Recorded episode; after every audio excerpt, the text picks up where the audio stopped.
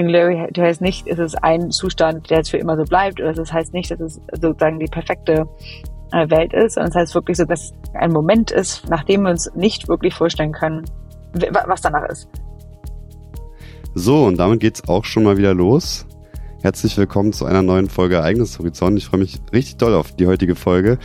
Mein Name ist Jonas und hier sitzt auch noch der Laurin. Ein wunderschön, genau. Und heute sprechen wir äh, mit jemand aus den USA, CEO und President vom Foresight Institute. Äh, gerade 14 Uhr, bei uns ist es jetzt hier gerade schon 11 Uhr abends. Sie glaubt, Longevity ist eine lösbare Sache, blickt optimistisch in die Zukunft, gehört zum effektiven Altruismus und kommt eigentlich aus dem schönen Hamburg. Aber bevor wir deine Geschichte erzählen, Alison, äh, gib uns gerne einen kleinen Einblick. Du kannst am besten erzählen, wie du plötzlich jetzt in den USA gelandet bist. Äh, ja, genau. Also ich leite das Foresight-Institut jetzt. Viele Leute denken, dass ich ähm, der Founder vom Foresight-Institut bin. Bin ich aber nicht. Foresight-Institut gibt seit 1989 oder 1987. Es kommt immer darauf an, wie man es sich genau äh, abzählt. Ähm, aber es ist eine long-standing Community von halt relativ zukunftsbegeisterten ähm, Wissenschaftlern und Technologists, die halt sich wirklich damit ähm, befasst haben, halt wie man die Zukunft besser, schneller und besser herbeibringen kann durch Science and Tech Progress. Und ich bin halt irgendwie vor acht Jahren oder so da zugestolpert ähm, und habe seitdem ähm, wirklich den Fuß wenig aus der Bay Area jetzt rausgewegt, außer für Konferenzen oder so weiter und so weiter. Und ich selber bin aus Ham in Hamburg groß geworden und hatte immer schon halt ein, sag ich mal, relativ einzigartiges Bewusstsein dafür, dass das Leben relativ kurz ist. Ähm, und das war am Anfang in Hamburg relativ komisch in meinem Freundeskreis. Ähm, die meisten Leute fanden es weird, dass ich ähm, damals war es noch wirklich eine große Angst vom Tod hatte ähm, und habe mich dann viel mit Philosophie beschäftigt, viel mit so Existentialism und so weiter. Ähm, bin dann dadurch halt auf Longevity irgendwann gekommen, also dadurch auf dieses die Möglichkeit, dass man vielleicht nicht nur ähm, sozusagen durch Philosophie versuchen muss, so viel Meaning wie möglich in einem kurzen Leben zu bilden, sondern dass man eventuell auch das kurze Leben verlängern könnte ähm, durch technologischen Fortschritt. Und da bin ich dann irgendwie drauf hängen geblieben. Ähm, das war früher halt relativ noch theoretisch, auf jeden Fall in Deutschland. Und es war eher halt so ein Transhumanist Thought als wirklicher Science and Tech Progress. Ähm, und bin dann dadurch aber irgendwie schnell auch auf den zweiten Gedanken gekommen, dass es bringt nichts wirklich, wenn man selber auch länger am Leben sein könnte, wenn es die Welt nicht mehr gibt. Und dadurch habe ich mich relativ schnell auch zum Existential Risk irgendwie umgewandt oder es kam auf jeden Fall relativ schnell, finde ich so als Zweitgedanke hinterher, dass man halt ähm, Longevity, also persönliche Langlebigkeit, auch mit Langlebigkeit von der Welt äh, verbinden muss. Und natürlich sind so Sachen wie Climate Change und so relativ halt schnell oder man kann schnell darüber nachdenken, aber dann gibt's halt noch andere äh, Risiken wie zum Beispiel AI-Risk und so weiter, die halt relativ oder damals auf jeden Fall waren die nicht nicht nicht sofort auf der Zunge. Ähm, ich habe mich dann so ein bisschen damit äh, rein verbissen äh, über meinen Highschool, also über meinen, ähm, ja, sag ich mal, als ich zur Grundschule und so gegangen bin. Und dann halt irgendwann habe ich mich in den Studiengang ähm, auf Philosophy and Science äh, spezialisiert mit Philosophy of AI. Also habe AI Safety gemacht in meinem Master in, in London ähm, und habe dann dadurch zufälligerweise Foresight im Internet ähm, entdeckt, die schon damals eine langständige Website hatten und ähm, habe mich gefragt, wer zur Hölle eigentlich diese super zukunftspositives Institut ist, was in der Bay Area ist und was A sehr zukunftspositiv ist aber auch B relativ so scientifically accurate. Also es war nicht sozusagen eine sehr philosophische Organisation, die nur Transhumanist Thought oder Principles oder irgendwelche Memoiren gepublished hat, sondern die halt wirklich sehr praktisch, pragmatisch auf Science und Tech Progress gesetzt hat, um halt in diese relativ äh, ähm, relativ ja, ehrgeizigen Sci-Fi-Future sozusagen vorzustoßen. Äh, das fand ich super interessant, habe den dann äh, eine Cold-E-Mail geschrieben und bin dann irgendwann in der Bay Area gelandet und das war jetzt ja, acht oder fast neun Jahre her, würde ich sagen. Ähm, ja, und bin relativ happy hier, äh, muss ich sagen. Obwohl ich manchmal Europa auch sehr vermisse. Wahnsinn, also das sind jetzt viele Punkte, wo ich ansetzen könnte. Aber ich muss nochmal ganz zurückgehen. Du hast dir in frühester Jugend damit ja Fragen gestellt, die erstmal zu der Zeit vielleicht noch gar nicht so, also groß waren. Du hast es ja gerade selber gesagt, dass so diese grundsätzlichen AI, Existential Fragen damals noch nicht so eine große Rolle gespielt haben, aber auch wahrscheinlich in deinem Umfeld jetzt nicht unbedingt. Oder wie, wie kam das? Wo kam dieser, diese Begeisterung her, in jungen Jahren sich diese großen Fragen zu stellen? Ja, ich weiß es nicht. Ich wurde auf jeden Fall, ähm, wurde nahegelegt, nicht von meinen Eltern, aber halt von Freunden mhm. und auch so von Lehrern, dass ich vielleicht mal zur Therapie gehe, weil es könnten ja also Attachment Fears sein, also sozusagen, dass ich halt Attachment Fears auf eine Person plötzlich aufs Leben sozusagen abwälze. Ähm, also man hat ja früher auch halt viele von diesen diese Existential Dreads halt nicht so ernst genommen. Aber ich dachte mir, ich bin nicht die Verrückte, ihr seid alle die Verrückten. Warum seht halt, ihr das nicht? Ähm, ist nicht schlimm, äh, schlimm. Ja, warum seht ihr es nicht, dass, dass man halt, dass man es nicht schlimm findet, dass man sehr langsam schwächer und schwächer wird, die Leuten, dem, an denen ein sehr viel liegt, sozusagen nicht mehr wirklich ähm, helfen kann, nicht mehr wirklich irgendwie gegenübertreten kann, keine guten äh, Connections mehr formen kann mit dem Leben, mit anderen Leuten um sich herum. Also dass diese ganzen Sachen, die das Leben wirklich schön machen, dass die einem langsam aber sicher entwunden werden und dass man nichts dazu dagegen machen kann. Und dass es genau das gleiche ist mit allen Leuten, die man äh, sehr lieb hat, fand ich halt eine sehr schwierige Sache, einfach so zu akzeptieren, ohne mal zweimal drüber nachgedacht zu haben, ob es eigentlich so sein muss. Und fand halt die ganzen Krankheiten, mit denen man sich halt wirklich äh, rumkämpfen musste. Ich jetzt persönlich nicht, aber viele in meinem Umfeld halt, fand ich ähm, furchtbar einfach ähm, und fand halt komisch, dass man immer halt sozusagen ganz hinten angesetzt halt, als diese Krankheiten halt schon relativ fortgeschritten waren und sich dann darüber Gedanken gemacht haben, wie man das irgendwie noch etwas ähm, besser aufziehen kann oder den Leuten vielleicht noch ein paar Jahre von einem relativ low quality Life schenken kann oder so. Und ähm, habe mich halt immer gewundert, warum man das nicht halt nochmal überdenkt. Und ich will damit jetzt auch nicht sagen, dass jeder äh, sozusagen ein Longevity Maximalist werden muss, aber für mich war es einfach eine Sache, die ich halt sehr schwer gefunden habe zu akzeptieren und brauchte dann aber irgendwie eine Zeit lang, glaube ich, einfach um, also ich hätte fast das Ganze fast vergessen, irgendwie, also ich, also seitdem ich mich dann erinnern kann, hatte ich eigentlich, fand ich Altern schlimm, hab's dann aber irgendwie durch meine Sozialisation fast wieder vergessen, bis ich halt Foresight Institute und so weiter alles wieder im Internet entdeckt hatte, als ich meine Philosophy of Science Master gemacht habe. Also es wird, wird einem, finde ich, immer so langsam rauserzogen, wenn man so in der normalen ähm, Society irgendwie sich bewegt. Und ich finde, das muss man ganz schnell daraus weg und versuchen, sich so schnell wie möglich wieder einen Freiraum zu schaffen, in dem man eigentlich eigentlich seine eigenen Gedanken fassen kann. Weil ich finde, häufig ähm, ja, als auserzieht Society einem eigentlich die guten Gedanken relativ schnell durch Education und so weiter.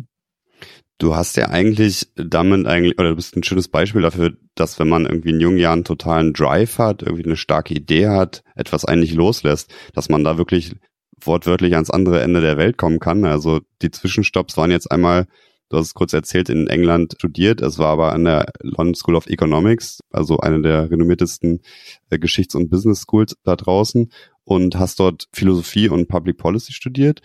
Und das Foresight Institute, da hast du dann eine Weile gearbeitet, einfach eine, eine kalte E-Mail hingeschickt.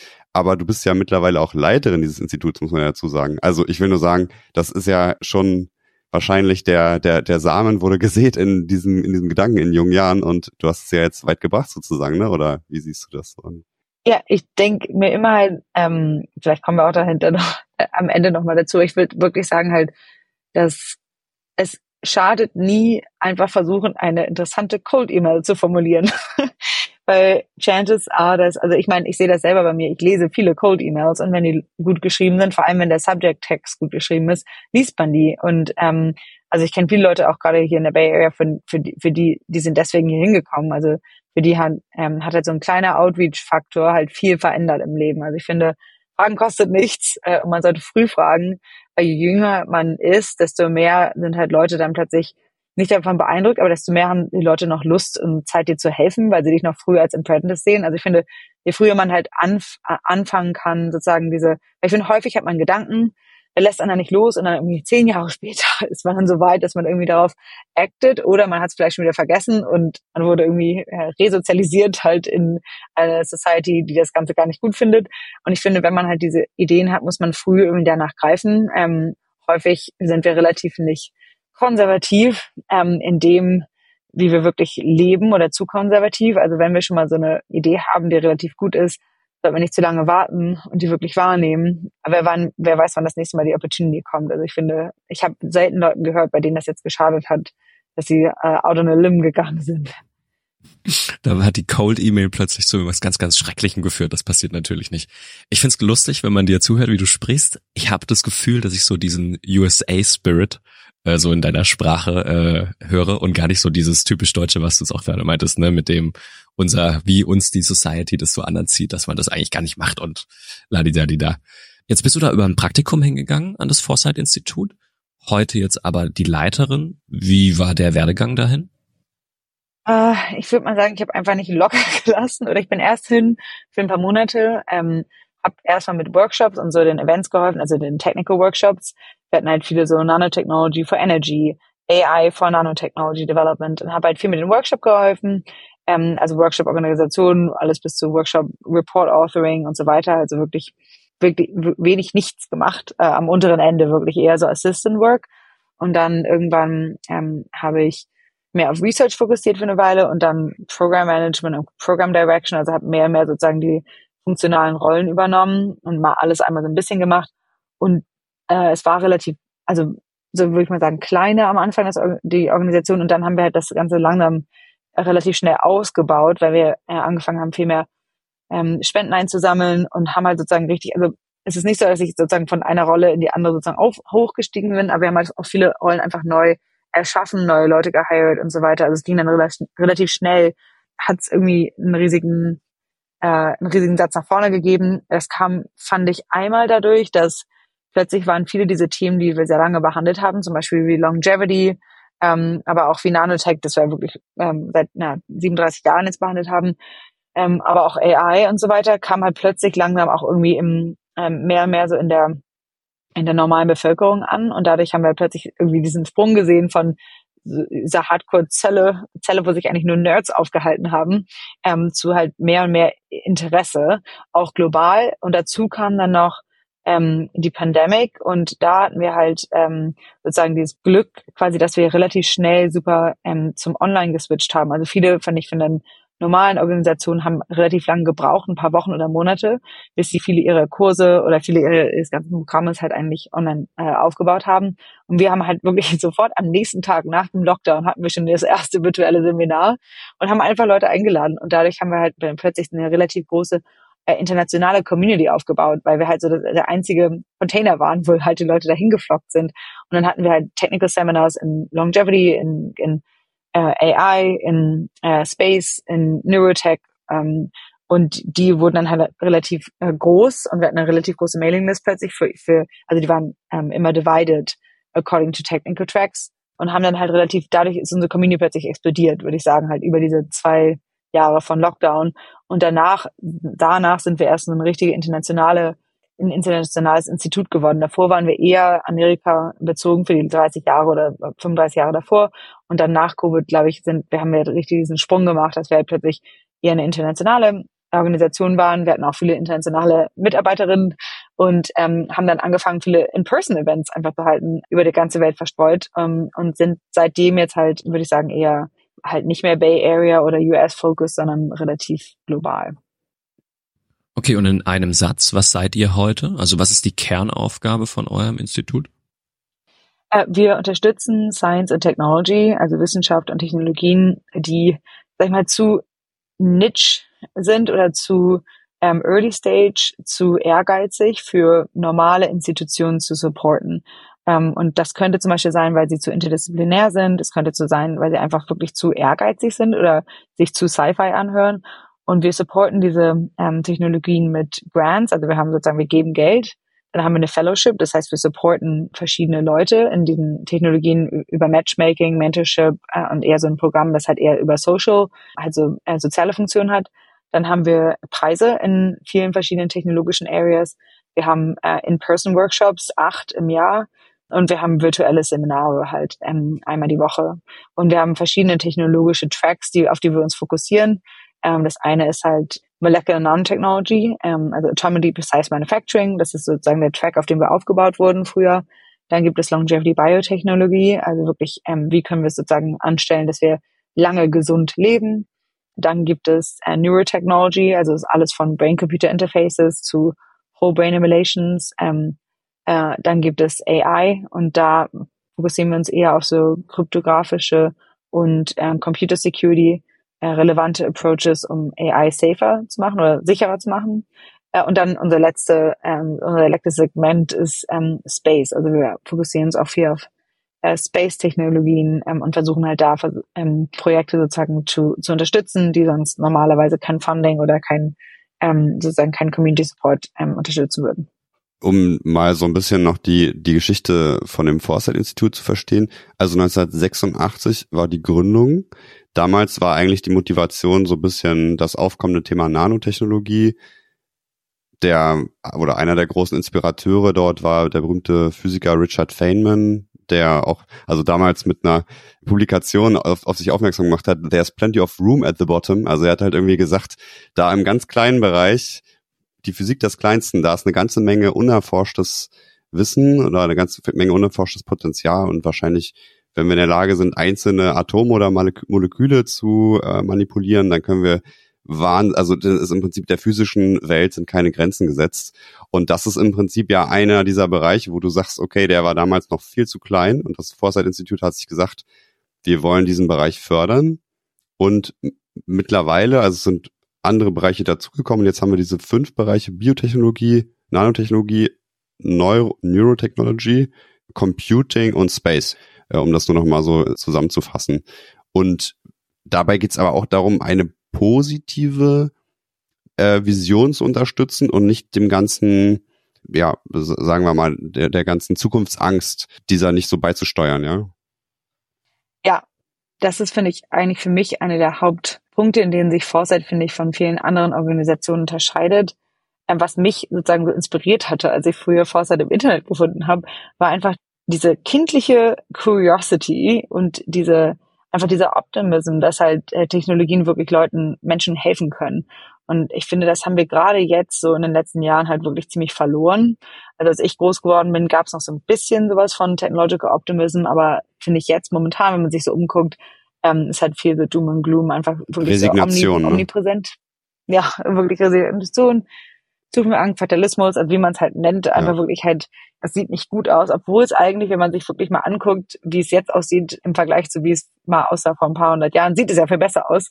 Nur ja. das heißt natürlich nicht, dass es auch keine Risiken ähm, gibt, äh, wenn man äh, wenn man nach vorne guckt. Aber wir haben das Ganze halt sozusagen, also Foresight war, bevor ich auch äh, dazugekommen bin, schon relativ, würde ich mal sagen, also einfach natively optimistic. Also die hatten äh, relativ einen also so einen Problem-Solving-Approach oder pragmatischen Approach zu, ähm, zu den Problemen, die halt Technologien bringen. Und dann habe ich ein Paper gelesen vor ein paar Jahren, Gott, weiß gar nicht, wie an fünf Jahren oder so vielleicht, das hieß Existential Hope. Das war von äh, Toby Ord und Owen Cotton Barrett. Die waren mhm. beim oder sind noch beim Future of Humanity Institute und da ging es um Existential Hope. Und das hat für mich sozusagen richtig so eine, äh, eine Schleife um das ganze Konzept ja. gebunden. Und zwar ist es sozusagen das Gegenteil vom Existential Risk oder Existential Angst, ist diese positive Art aufs Leben zu gucken, auf technologischen äh, Progress zu gucken. Aber ja, du wolltest was sagen. Also ich finde es wirklich total toll. Du hast ja deinen TED-Talk oder hast einen TEDx-Talk gehalten zu diesem Punkt. Ne? Es gibt sozusagen viel existenzielle Angst da draußen und du hast gesagt, das muss man umframen, existenzielle Hoffnung.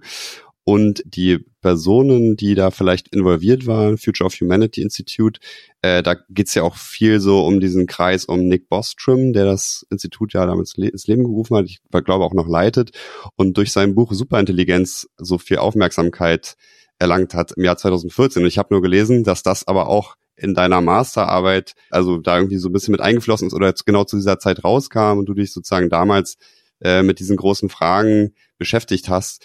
Und der postuliert ja, dass man, also ich muss ablesen, wie er es nennt, Differential Technology Development. Und er postuliert, dass man gewisse Bereiche gezielt fördern sollte, die sozusagen einen positiven Impact auf die Zukunft haben, während man gleichzeitig Bereiche, die gefährlich werden können, sehr mit Vorsicht und und äh, und, so, und, so weiter angeht und und äh, da guckt, dass man vielleicht Präventivmaßnahmen äh, durchführt und so. Und das ist ja jetzt irgendwie genau die Mission des Instituts, wenn ich es richtig sehe. Also ihr wollt Bereiche fördern, die noch in der Nische sind, vielleicht noch gar nicht so groß sind, aber sehr wichtig werden können und gleichzeitig aber auf die Risiken gucken.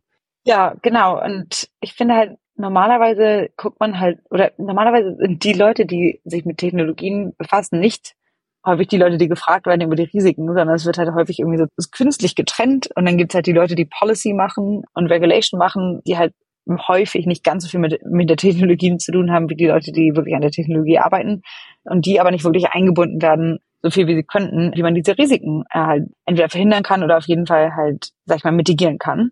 Und das Konzept von Differential Technology Development äh, hat halt so eine andere, relativ ähm, optimistische, sehr sozusagen Science und Tech und pragmatisch orientierte Approach dazu, indem sie halt sagen, dass es gibt auf diesem sozusagen, auf diesem Technology Tree, also auf dieser, auf der Map von den Technologien, die wir noch entwickeln können, in, in den Technologiebereich immer die, die Technologien, die, wenn sie etwas früher kommen würden, wären sie mehr Safety Enhancing, als wenn alle andere Technologien zum Beispiel früher kommen würden. Und es, da kann man sozusagen so ein bisschen so ein Ordering spielen. Also man, es geht nicht darum, dass man halt nur versucht, Technologien abzukürzen, indem man sie runterreguliert, sondern man kann auch sozusagen Technologien, die halt äh, Safety und Security pro propagierend sind, vielleicht fördern. Und da zum Beispiel jetzt im, für, für uns, äh, sag ich mal jetzt ein, ein leichtes Beispiel wäre Computer Security oder für mich auf jeden Fall, das ist vielleicht noch ein bisschen äh, leichter zu verstehen.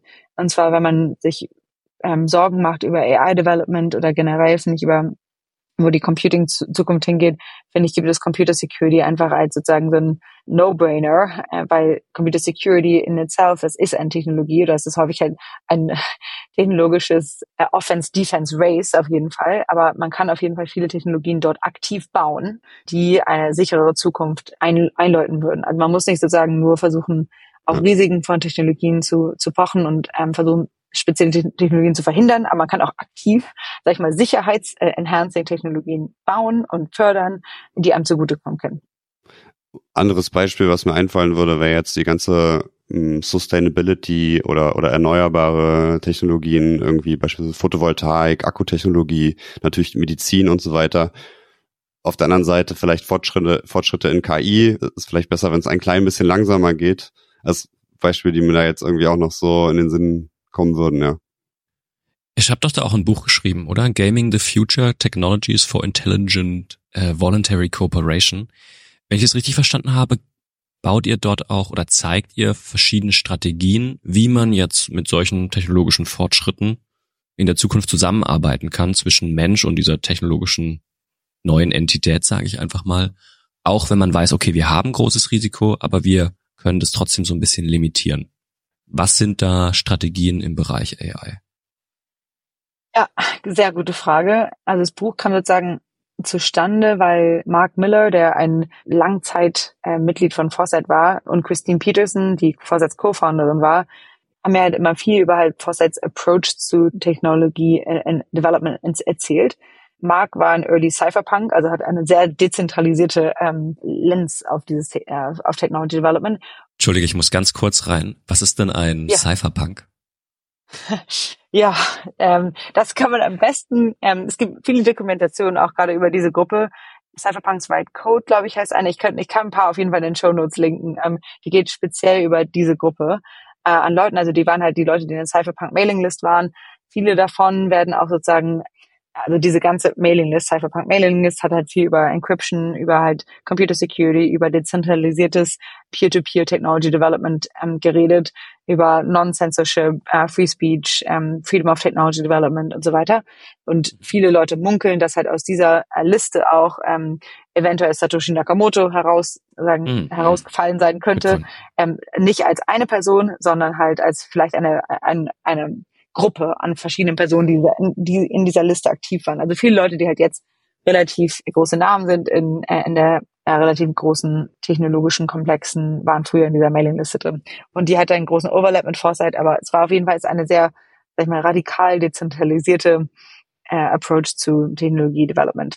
Und ja, wir haben halt viel über halt über verschiedene Philosophien geredet, äh, wie man halt äh, einen coherent Worldview haben könnte, also eine Worldview, die so in sich stimmig ist, wie man sozusagen diese ganzen verschiedenen Technologien, die wir bei Foresight immer, über die wir geredet haben, wie man die unter ein Dach bringen könnte oder ob es da überhaupt sozusagen eine so eine coherent World, Worldview geben könnte. Und da hat mich halt Mark ähm, und, und Christine haben mich halt zu diesem Intelligent Voluntary Corporation als sozusagen als Konstrukt oder als Konzept sozusagen herangeführt, dass es halt im, äh, in der Menschheit oder äh, wenn wir über Fortschritt reden, halt viel darum geht, über Interaktionen, die wir, von denen wir mehr wollen und von denen wir weniger wollen.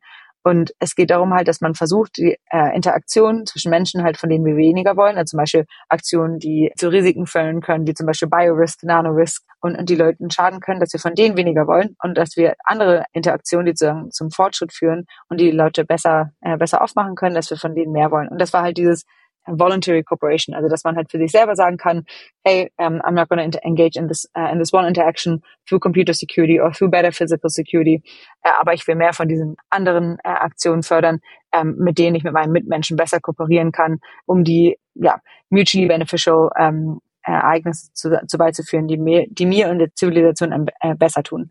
Und das machen wir sowieso schon als ähm, Zivilisation. Es gibt ja super viel von Bücher und Websites und so rauf und runter, die sich mit Economic Growth befassen. Ähm, es gibt Our World in Data und so forth und viele Bücher einfach, die sich mit sozusagen ähm, mit dieser Trajectory von Civilization befassen. Das ist halt so nach und nach durch mehr und mehr und bessere Kooperationsmöglichkeiten langsam oder aber sicher der Welt im Großen und Ganzen besser geht.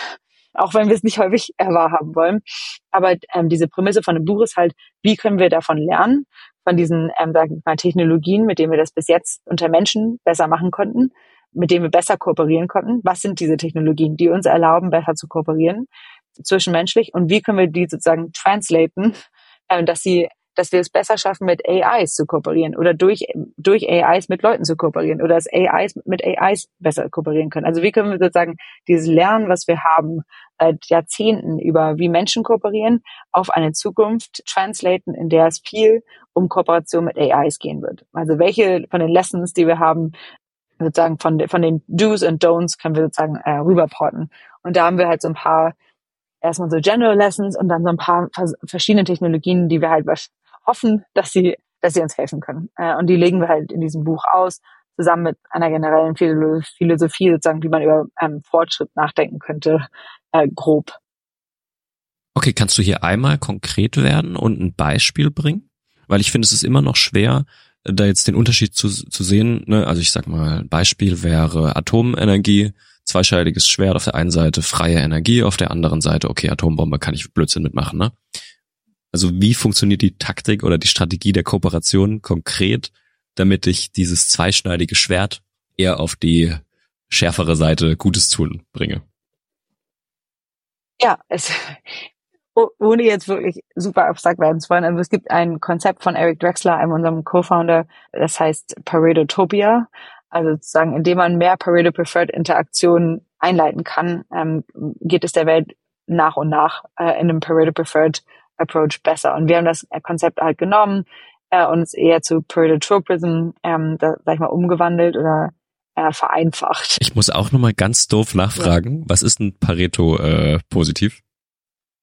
Also Pareto Preferred Inter Pareto Positiv ist einfach Pareto Preferred Interaction zwischen verschiedenen Leuten.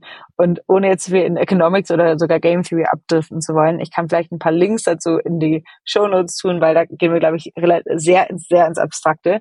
Aber es geht einfach sozusagen darum, mhm. dass man verschiedene Interaktionen von, ähm, von Menschen, die sozusagen im Net den Leuten Gutes tun oder die sie im Net zu denen sie Ja sagen würden, die sie, äh, zu denen sie konsenten würden, dass man die unterstützt. Und es gibt halt sehr viel ähm, verschiedene Technologien, die es uns bis jetzt erlaubt haben, sowas wie zum Beispiel verschiedene äh, Laws, verschiedene ähm, Legislation, aber halt auch so Social Technology, ähm, äh, die es uns bis jetzt versucht hat oder mit denen es uns gelungen ist, halt besser zu kooperieren.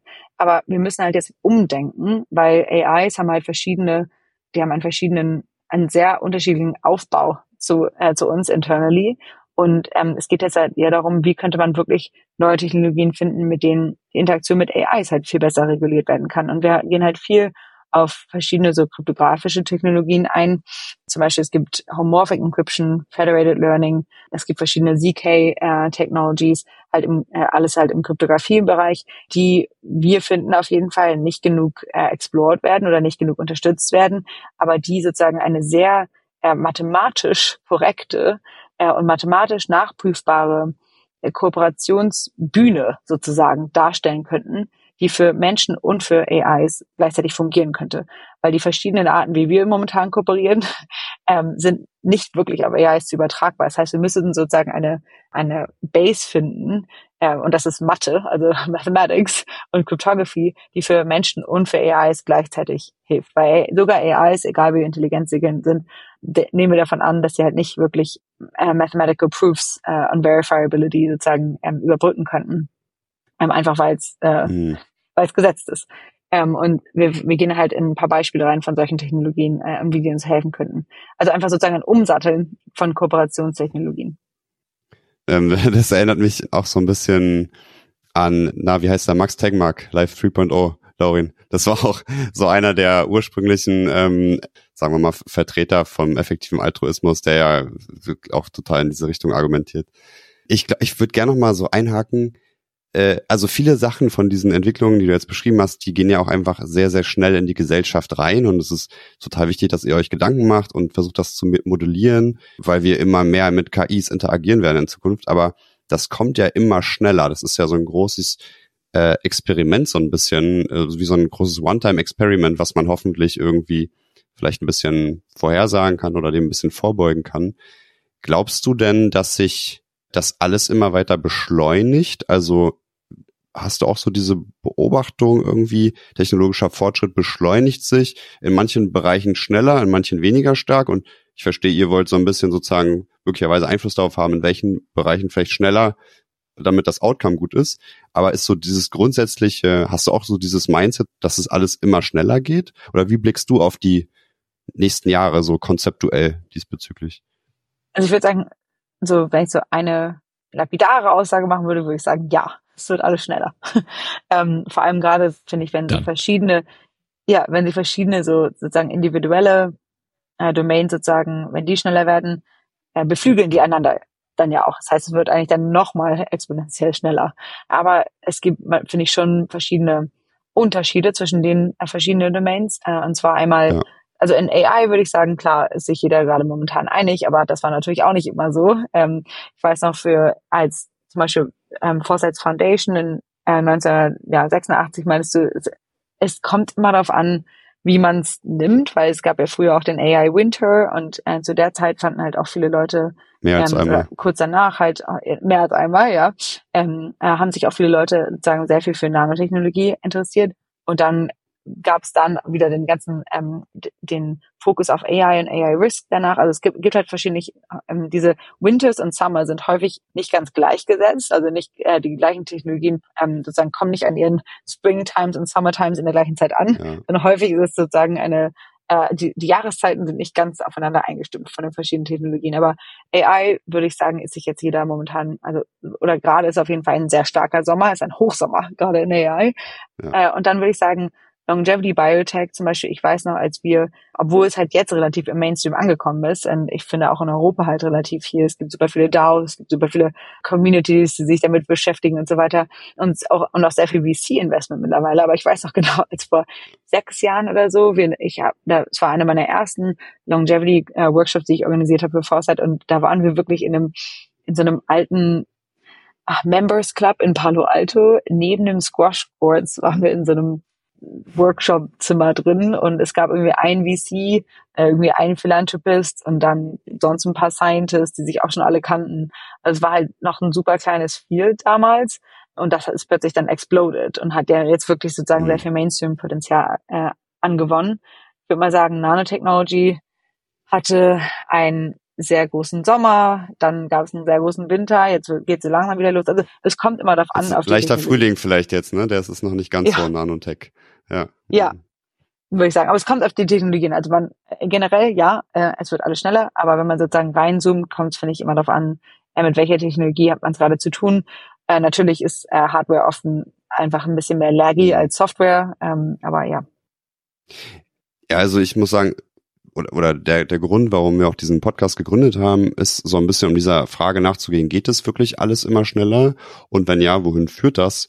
Und das beinhaltet aber auch, dass natürlich einzelne technologische Entwicklungen immer auch sozusagen wie so eine S-Kurven verlaufen. Also es geht irgendwie oft in so einen totalen beschleunigten Modus, der exponentiell ist und dann flacht das aber äh, ab und plateauisiert so. Aber wenn man jetzt all diese S-Kurven übereinander legt, der sagen wir mal menschheitlichen Entwicklung, dann die Gesamtkurve, die man dann so bekommt, die geht halt im Prinzip so exponentiell nach oben, also die aus lauter kleinen S-Kurven sozusagen besteht, der einzelnen Bereiche und natürlich in einem Bereich ist dann mal ein Sommer, mal ein Winter und so, aber es scheint irgendwie, genau, so mehr oder weniger beschleunigt, fluktuierend nach oben zu gehen. Und äh, da kommt man ja dann nicht, dahin, nicht daran vorbei, zu, sich zu fragen, wo geht das hin? Und an der großen Singularitätshypothese kommt man dann irgendwie nicht vorbei, ne? dass man sagt, okay, irgendwann ist es so schnell, dass wir irgendwie grundsätzlich unsere Gesellschaftskonzepte hinterfragen müssen oder unser tägliches Leben und so weiter. Wie blickst du darauf? Du bist ja auch in der, in der, in der Gegend da, die Singularity University, wahrscheinlich wohnt Drake Kurzweil nicht, nicht weit äh, von dir entfernt. Ähm, ich weiß nicht, das, das ist ja auch total verrückt auf der einen Seite. Man will nicht unseriös werden, aber auf der anderen Seite ist es ja philosophisch wahnsinnig spannend, so, ne, sich damit auseinanderzusetzen.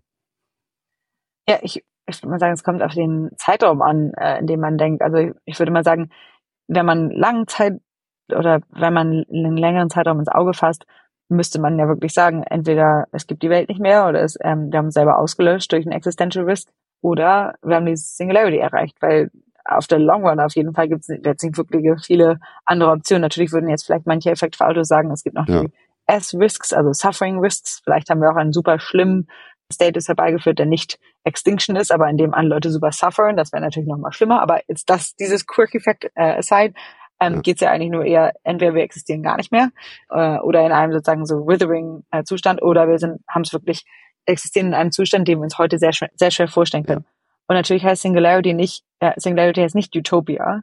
Singularity heißt nicht, es ist ein Zustand, der jetzt für immer so bleibt, oder es heißt nicht, dass es sozusagen die perfekte äh, Welt ist, sondern es heißt wirklich sozusagen, dass es eine sozusagen ein Moment ist, von dem wir, ähm, nachdem wir uns nicht wirklich vorstellen können, was danach ist. Was danach ist. Und das könnte, kann, heißt immer noch, dass es da Probleme geben könnte, die wir weiter lösen müssen. Das heißt nicht, dass dann alles für immer gelöst ist, aber auf jeden Fall ähm, können wir uns mit unserem heutigen äh, Vor Verständnisvermögen sehr, sehr schlecht vorstellen, äh, wie Leute, äh, wie Lebewesen, sag ich sag mal Lebewesen, äh, in dieser Zukunft leben. Ja, total. Und was man halt dazu sagen muss, wir reden ja nicht irgendwie von den nächsten 200 Jahren oder so, sondern wenn man jetzt so ein bisschen diesen exponentiellen Trend nach vorne plottet, dann werden wir in 10, 20, 30 Jahren zu Dingen in der Lage sein, technologisch, die heute noch uns für total, also die, die uns im Prinzip äh, äh wie Magie erscheinen. Ja? Und äh, das ist irgendwie diese Diskrepanz von öffentlicher Wahrnehmung in den nächsten 10, 20, 30 Jahren und dem, wie es nach diesen Überlegungen ist, das ist für mich also absoluter Wahnsinn. Und ich, ich finde es deswegen äh, sehr wichtig, dass wir uns damit beschäftigen. Aber äh, man, das ist doch immer noch, also so wenig in der Gesellschaft durchdrungen, oder? Oder so wenig, es ist mehr denn je wahrscheinlich, wie du ja gesagt hast, aber diese, diese großen Ideen sind doch immer noch total, spielen in der Politik keine Rolle, werden kaum diskutiert auf den großen Konferenzen, sind in den Köpfen der Menschen, die sich, die sich, äh, die, die unsere Gesellschaft aktuell gestalten, spielen sie ja kaum eine Rolle. Das ist doch eigentlich unvorstellbar, oder? Oder wie gehst du damit um, dieser Diskrepanz zwischen deiner Welt und all der Welt, den 99 Prozent aller, aller anderen Menschen wahrscheinlich aktuell fühlen und leben und denken. Ja, also ich finde, erstmal muss ich mir auch häufig sagen, ich habe diese gleiche Diskrepanz selber in meinem Kopf. Also wenn ich sozusagen davon ausgehe, wie würde ich jetzt so pragmatisch gesehen oder wenn ich mir jetzt sozusagen die technologischen Trends, die ich so vor mir sehe und die extrapoliere, wie sehe ich dann meine nächsten zehn Jahre, wenn ich mir das ganz rational angucke, ist das eine sehr andere Zukunft als häufig die Zukunft, die ich manchmal day-to-day -day lebe. Weil ich finde, man braucht einfach diese Cognitive Dissonance auch, um überhaupt nochmal ja, Entscheidungen fällen zu können in seinem Privatleben. Ich meine, wenn man sich, glaube ich, Metaculus ist eine dieser größten Prediction Markets oder noch nicht Prediction Markets, aber Forecasting Plattforms hier, ähm, die häufig in der Bay Area benutzt wird. Und ich habe jetzt nicht gecheckt die letzten irgendwie äh, seit Weihnachten oder so, aber ähm, vor ein paar Monaten auf jeden Fall ähm, sind, ist da diese Forecast, diese Community Forecast für wenn, für wann Artificial General Intelligence äh, sozusagen ubiquitous wird. Ähm, äh, die war, glaube ich, oh Gott, ähm, muss ich auch linken, weil ich es nicht hundertprozentig weiß. Also ich glaube, es war 2030 um den Dreh, ähm, September ja. 2030 oder so. Und das erste Mal so früh. Das war sonst immer viel, viel später. Das erste Mal auf 2030 nach vorne gekommen. Ja, das erste Mal. Und ich meine, ein Jahr vorher war es noch auf 20, fast 2040 oder so. Also es ist fast zehn Jahre gedroppt innerhalb von einem Jahr von äh, AI ja. Progress. Und da muss man sich halt, finde ich, schon sagen, wow, ähm, und es viele Leute, die in den ganzen AI-Organisationen arbeiten, predikten auf Metaculous, also die müssen es wirklich wissen. Und natürlich, wie will man da sein Leben umkrempeln? Wenn man sich die Prediction anguckt und sich denkt, okay, in sechs Jahren ähm, gibt es vielleicht Artificial General Intelligence, das ist einfach schwierig, das finde ich, auf sein Leben zu translaten. Und häufig denke ich mir, na okay, was bringt es jetzt? Also klar sieht man jetzt viel von den USA und so weiter, dass sie wirklich AI oder auch sogar AGI und Super Intelligence Fields viel in ihr Vokabular integrieren gerade. Und ich bin, ich bin mir ganz manchmal nicht sicher, ob das wirklich zum Besten ist. Wie, also es ist auf jeden Fall sehr schwierig zu äh, vorauszusehen, ob wenn die ähm, Regierung mehr ähm, sich auf diese Technologien fokussieren, ob es immer nur zum Besten ist.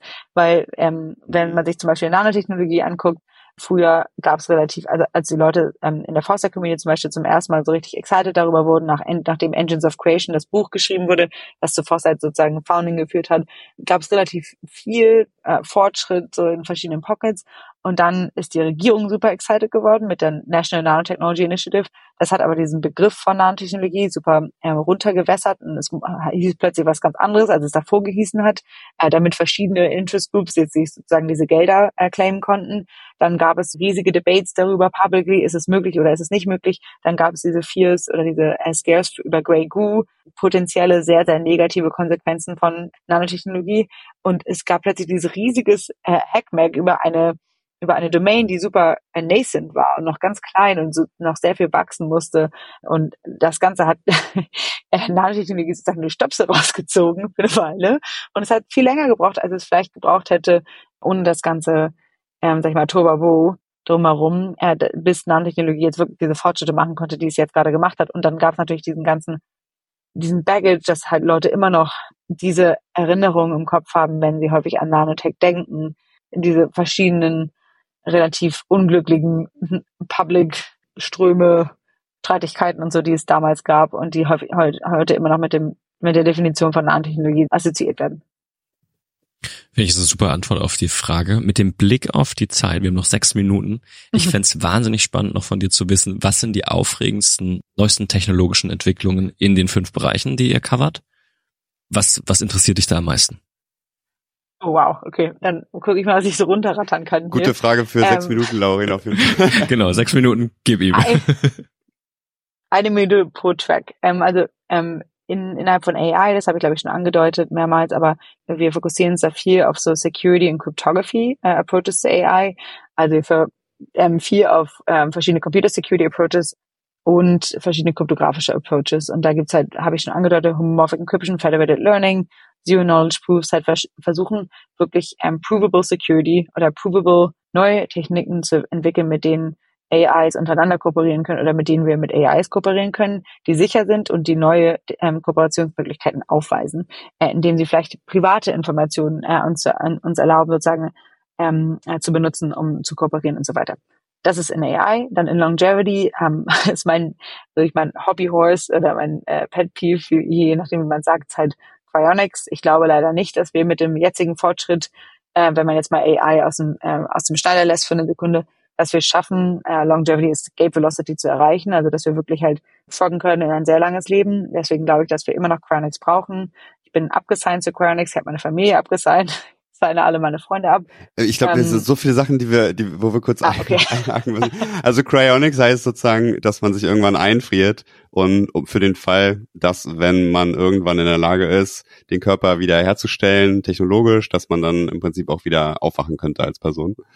Ja, es ist nicht ganz einfrieren. Es, technisch ist es vitrifying, ähm, also man ersetzt sozusagen die das Blut durch sozusagen eine eine, eine Art Antifreeze, ähm, weil normalerweise, wenn man, okay, wenn das Blut komplexer, würde, ja, aber egal, das ist das nicht. Aber so ungefähr, und, und das davor, was du genannt hast, ist nämlich auch so ein Ray Kurzweil-Begriff, Longevity, Escape Velocity, also mhm. aktuell wird für jedes Jahr, das wir leben, erhöht sich die äh, sozusagen unsere Lebensspanne um drei Monate ungefähr, vier Monate, irgendwas in dem Dreh.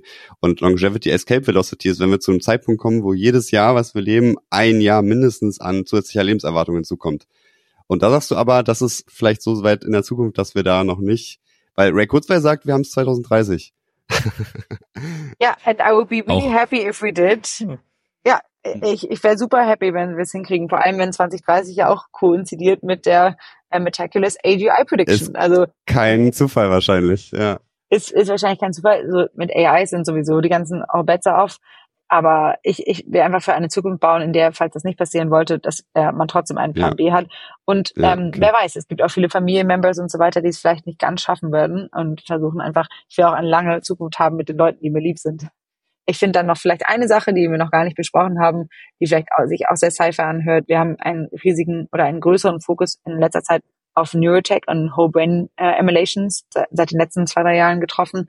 Also, dass wir versuchen, Möglichkeiten zu finden, mit denen man Neurotechnologie Fortschritt sozusagen ankurbeln kann, und zwar spezifisch den, der aufs auf emulating um, an entire human brain or parts of human brain äh, sind, sozusagen sich, die sich damit befassen. Und zwar der Grund davon ist wirklich, dass häufig denkt man, dass Whole Brain Emulations relativ Zukunft, äh, relativ weit in der Zukunft sind. Und es, dadurch hat es nicht wirklich sozusagen so einen Drang für Fortschritt gegeben. Aber jetzt, wo halt AI relativ nah scheint, versuchen die Leute halt händeringend alle Möglichkeiten zu finden, mit denen man sichere AI-Systeme bauen kann. Und dadurch, dass wir so weit zurückhaken in sehr vielen verschiedenen anderen Safety-Strategien, versuchen Leute sich jetzt halt damit äh, zu befassen, was ist denn, wenn man äh, Leute äh, oder äh, Human Beings äh, smarter machen könnte, was ist, wenn man sozusagen auch kompatibel machen könnte mit, äh, mit Software-Systemen. Und da geht's halt dann schnell über Brain-Computer-Interfaces äh, all the way zu, zu Whole-Brain-Emulations. Und das ist halt ein, äh, sag ich mal, ein Sektor, der sehr, sehr stark am Wachsen ist, auf jeden Fall in der relativ nerdigen äh, San Francisco Community. Ich, es ist jetzt nicht in the Mainstream, it's not a Mainstream approach, it's definitely not a company. Aber äh, damit befassen sich halt viele Leute um mich herum gerade, äh, dass sie halt generell versuchen, äh, Human Intelligence zu enhancen. Und dann gibt's verschiedene Approaches dafür. Ähm, Brain Emulation äh, ist einer halt von denen, ähm, der auch uns erlauben würde, halt sozusagen mehr diese ganzen Datenströme, von denen AI Sense machen kann oder ähm, auf die AI zurückgreifen kann, dass wir die auch selber sozusagen durch eine schnellere ähm, Processing Power ähm, für uns beanspruchen könnten und uns vielleicht irgendwann mit AI mergen. Who? Ich finde, es ist richtig scheiße, was du alles gesagt hast, weil ich mich ganz gerne weiterreden würde. Aber mit Blick auf die Uhr äh, haben wir die Stunde sozusagen voll und deine Zeit voll ausgeschöpft. Ich fand es wahnsinnig spannend. Gerne nächstes Mal in alle Themen nochmal tiefer reinzugehen. Ich habe das Gefühl, du sitzt da direkt mit dem Foresight-Institut immer direkt am Zahn der Zeit äh, und könntest uns da bestimmt noch ganz viel Spannendes erzählen. Es hat mir ganz viel Spaß gemacht. Jonas, hast du noch eine Frage? Also ich kann mich komplett anschließen, dass ich das auch sehr schade finde, dass die Zeit schon um ist. Ich hatte das große Glück, vor einem Jahr auch in der Bay Area für, für zwei Wochen äh, zu sein und dort so ein bisschen Silicon Valley Luft zu schnuppern und fand es wahnsinnig spannend. Sitzt du auch im Salesforce Tower gerade, Allison, eigentlich? Ihr seid oben, Nee, ne? in dem gerade nicht. Ach, gerade ähm, nicht, Ich bin okay. da manchmal, ähm, ja, manchmal, manchmal arbeite ich von da, aber ähm, das Institut, was auf diesem Stockwerk ist, ist noch separat vom Foresight Institut. Long Ah, story, okay. I'm a fellow there. Okay. Ähm, aber nächstes Gut. Mal, wenn du in Town bist, sag Bescheid, dann äh, Die können wir da einen Kaffee trinken gehen. Ja, nee, da ist ja oben auch so ein WeWork und äh, das, also es erinnert mich gerade auf jeden Fall ähm, sehr, sehr daran. Und ich hatte auch dort echt eine, ähm, eine spannende Zeit und hatte das Gefühl, dass Leute viel mehr, wie du jetzt, sich wirklich mit großen Fragen beschäftigen und auch nicht davor zurückscheuen, so technologische Annahmen zu tätigen, die uns vielleicht aktuell ziemlich wahnwitz, wahnwitzig erscheinen, äh, aber das gar nicht unbedingt jetzt so total abgekoppelt von Seriosität ist. Das ist immer, glaube ich, das, was hier in Deutschland dann groß dagegen gehalten wird oder auch so ein bisschen das Aufkommen dieser Themen behindert, sondern eigentlich eher mit so dem Gedanken, ja, das kann halt passieren. Würde das passieren, wenn und diese, diese Annahmen stimmen, dann sind das wahnsinnig wichtige Fragen. Selbst wenn es nicht so wahrscheinlich ist, dass das und das und das eintritt, es wäre so gravierend, dass wir uns damit beschäftigen sollten. Und das ist ähm, was, was wir auch total hier vertreten oder worüber wir, wir sprechen wollen. Insofern, es gibt viel zu viel, wo wir anknüpfen müssten. Ähm, Ja, ich wünschte, ich könnte dem Ganzen Ja. einen seriöseren Anstrich geben können. Leider ist mein Deutsch Ja. nicht ganz so, wie es äh, wie es sein sollte. Hätten wir es Ja, die Englisch gemacht, hätte Anglizismen- sich das Ganze noch etwas anders angehört. Ich musste viel fischen, nee. aber vielen Dank für eure, ähm, eure, oh Gott, jetzt wollte ich gerade Patience sagen. vielen Dank dafür. Es Ja. funktioniert. So war das auf Deutsch. Aber die. Anglizismen haben wir, die Anglizismen, die haben wir auch so, äh, ohne dass wir in den USA wohnen, bauen wir die manchmal ein, das passt schon. Gut, Alison, vielen lieben Dank. Liebe Grüße nach San Francisco und äh, ja, bis vielleicht ein andermal. Hoffentlich, ja. Äh, danke, gute Nacht bei euch und äh, bis bald hoffentlich. Ciao. Ciao, ciao. Jonas, mein Hübscher, das war doch heute ganz toll für dich, oder? ja, ich mache mir so ein bisschen Sorgen, dass es halt zu sehr in unserer Bubble jetzt war das Gespräch. Eigentlich machen wir das ja in erster Linie für uns, aber es waren jetzt so viele Begriffe und Anglizismen, dass ich glaube, dass es für einige äh, Hörer und Hörerinnen, jetzt müssen wir ganz politisch korrekt reden, Laurin, dass es vielleicht auch ein bisschen äh, zu viel ist auf einmal. Und ich glaube, was sinnvoll ist, dass wir einmal zur zweiten Folge aufnehmen und vielleicht so ein paar Sachen vorbesprechen und danach diese Folge erst publishen. Oder mit anderen Worten, die ist dann jetzt schon gepublished. Wenn ihr jetzt ganz viel nicht verstanden habt, dann müsst ihr nach nächster Folge zurückgehen. Das wäre jetzt auf jeden Fall mein Vorschlag. Finde ich so gut. Aber du hast natürlich, du hast natürlich recht. Ähm, ja, ich, also mit, mit der hätten wir noch äh, zwei Stunden abdriften können hier. Ja, also ich muss sagen, diese Punkte, die am Ende dann noch kurz angesprochen worden sind zu dem Thema, welche technologischen Erfindungen oder Entwicklungen sind gerade super spannend, äh, wäre ich gerne noch tiefer reingegangen. Ja. Aber ich muss ja sagen, so das, was sie von außen erzählt hat und mit welchen Themen sie sich den ganzen Tag beschäftigt hat, ich bin ja ein bisschen neidisch. Ich finde ja ganz geil. Ey, das ist mein Traumjob, Lauren, wirklich. Also ich würde sagen, sie ist die erste, der erste richtige Singularitarian, den wir hier in der Sendung haben. Also eine Person, die daran glaubt, dass es immer schneller geht, so technologisch, in, zumindest insgesamt der Trend. Oder aber, falls es nicht immer schneller geht, dann würde irgendein existenzielles Risiko sozusagen oder existenzielles Ereignis dazwischen kommen und diesen Prozess aufhalten. So, sie hat ja gesagt, diese beiden Möglichkeiten mehr oder weniger sind am Ende. Mhm. Und dem würde ich tatsächlich auch zustimmen. Also das ist das, was ich auch glaube. Und ich glaube, dass das sehr, sehr wenige Menschen äh, glauben. Gut, sie hat es ja gesagt, ne, in dem, ja. in dem Blickpunkt, wenn wir sagen, wir schauen einfach in die Unendlichkeit. Also eins von beiden, genau, von den, ja. eins von den beiden Szenarien muss ja, dann am Ende des Tages auftreten. Was ich noch ganz cool fand bei ihr war, dass sie gesagt hat, ey, wir, wenn ich jetzt aber auf mein eigentliches Leben gucke, denke ich dann auch mit dieser Brille da drauf, nee, mache ich nicht weil das ist dann auch vielleicht ein bisschen zu, äh, ne, ich sag mal, gefährlich, um dein eigenes Leben weiterzuleben. Du hast, du beschäftigst dich in deinem mhm. täglichen Leben mit anderen Fragen, die dann doch nicht so philosophisch angehaucht sind. Ja, das stimmt, aber das ist eine total, das ist eine Diskrepanz, die ich, die ich total nachvollziehen kann. Also, wenn, wenn du halt wirklich glaubst, dass das alles immer schneller geht, dann sind halt in 20 Jahren Dinge möglich, die aktuell absolut unwirklich erscheinen und dir alles auf den Kopf stellen. Und das, so kannst du ja nicht jeden Tag leben. Also, ja, ich meine, was machst du denn? Dann kannst du ja einfach sagen, ich warte jetzt 20 Jahre, weil das eh alles gelöst, aber das ist ja nicht die, ne? Ja, und es, es passiert ja trotzdem graduell irgendwie, ne? Also ja. Es ist ja dann trotzdem nicht so auf einmal da, auch wenn es natürlich dann irgendwann ja, ja. sehr, sehr schnell geht, aber es sind ja trotzdem, selbst wenn es Monate sind, bis irgendwann etwa äh, sozusagen eine Innovation in die Welt kommt oder so, ähm, ist es ja trotzdem irgendwie ein, ein Prozess, den man dann mitgestalten kann. Hm, aber trotzdem muss man ja sagen, also jetzt mal wirklich, ne, sie hat jetzt, sie hat ihre Familie. Das fand ich heftig. Alle ja, nicht, nicht so, also nicht so diese Ansichten von Natur aus hatte, wie sie auch gesagt hat, angemeldet bei Cryonics. Ja, das also, fand ich spannend. Was auch richtig viel Geld kostet. Das heißt, die lassen sich alle äh, im Prinzip präparieren. Mhm. Um wieder aufgeweckt zu werden. Zeitpunkt des Todes, dann ja. kommt da jemand aus den USA angeflogen mit so einem Kanister. ich müsste das mal ganz kurz in deine Mama füllen.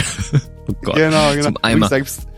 Da gibt es zwei Versionen, Laurin. Es gibt eine günstige Version. Mhm. Also die teure ist sozusagen der ganze Körper. Ja, ja. Ah, die andere die ist einfach nur dein Kopf, oder? Nur der Kopf.